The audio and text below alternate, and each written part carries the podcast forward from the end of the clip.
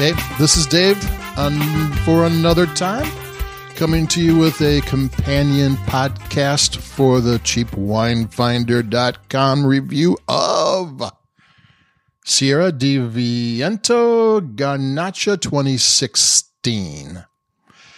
It is a Garnacha from northeast Spain. Um, in the, let me look at it and pronounce it correctly, uh, Cariñena area of Aragon. It's kind of north of Barcelona, around the area where they make cava, um, and just south of France. Uh, the Garnacha area here isn't all that far away from the Rhone Valley in France, uh, where they do Grenache, different spellings, same grape which they blend with um, uh, Syrah and maybe Mourvedre and make blends there. And they have great Garnacha Grenache there. And the, kind of the birthplace for um, the Garnacha grape is uh, Cariñena in Spain, northeast Spain. And they they grow a lot of Grenache there, a lot of Grenache. This is a wine I picked up because I was in a local liquor store and I saw it for five ninety nine, which is like the same kind of price that the custom label wines from places like Costco and Trader Joe's and Aldi's and wherever you find custom labels is. And a custom label has some price advantages that a wine that is from a retail shop does not have. So I was thinking, ah, can this 5.99 Garnacha compete with the inexpensive ones from the uh, private label stores. And that was going to be my point of view here until I looked at it on the web when I was looking for things about the wine and it sells for 10 bucks everywhere else. It just happened to be very, very, very inexpensive at this one store. So it's a $10 wine, which is what the five and six, seven dollar wines at Trader Joe's and Costco, whatever, they're actually $10 wines too. They just cost less and I'm going to have a sip of wine. Um, Garnacha is a very, very good and expensive wine because it doesn't need oak aging. Um, it, it doesn't need oak aging, then it doesn't have to be aged otherwise for a long time. So it's kind of a, it can be a, a quicker wine to come together. Uh, no oak barrels means less money to spend on making it. So it, it can come in a little cheaper. So, well, I hope I started talking. I forgot about my sip. Hold on one second.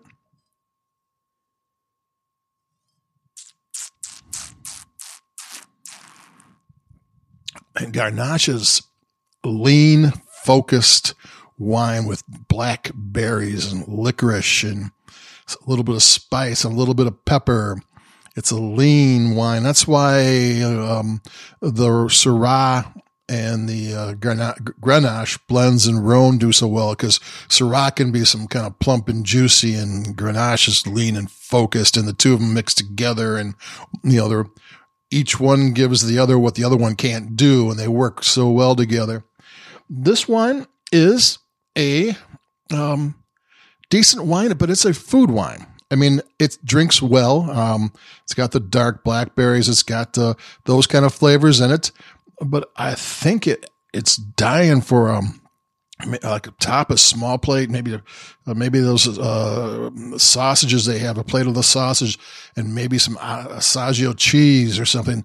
I mean, this wine would shine with a, with some small plates. I mean, it drinks fine on its own. I'm not saying it's, there's anything wrong with the wine or doesn't have good flavor, but it's a food wine. And it's kind of funny uh, because, like in Europe, I mean, a wine should be a food wine first and a sipping wine second. And you know, to me anyway, and I'm not sure how everybody else is. I always see wine as a sipping wine and first as a, then a food wine second. And with European wines, you sometimes get, at least I sometimes get the wrong impression because I'm seeing things somewhat upside down. But there you go. This one is really a decent, inexpensive wine. If you can find it for six bucks rather than 10, all the better. I'm going to have another, another sip because it's Garnacha and it's good and I have a glass.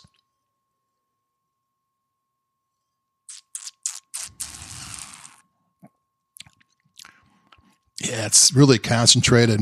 Um, maybe almost some little bit of tea and with the licorice and the blackberry, which sounds like a weird mix, but it kind of works. And like I said, you know, you get a plate of cheese, get some sausage, get some little bits of this and that they do in the taps. And I think this would be a delicious wine. So if you're looking to do small plate, um, or you've got some interesting cheeses, uh, the Sierra di Viento Garnacha from Cariñena is a really decent little wine. Doesn't cost much. It tastes great. And that's the one thing about Garnacha. I think uh, in the local stores, there's more 90 point Garnacha wines that are selling for uh, under $15 than any other type of grape. I mean, um, a lot of that's uh, you know because a certain magazine loves those things, but another part of it's because they make some really good garnaches and they don't cost much. So if you're looking for cheap red wine, look for Garnacha. That's my tip today.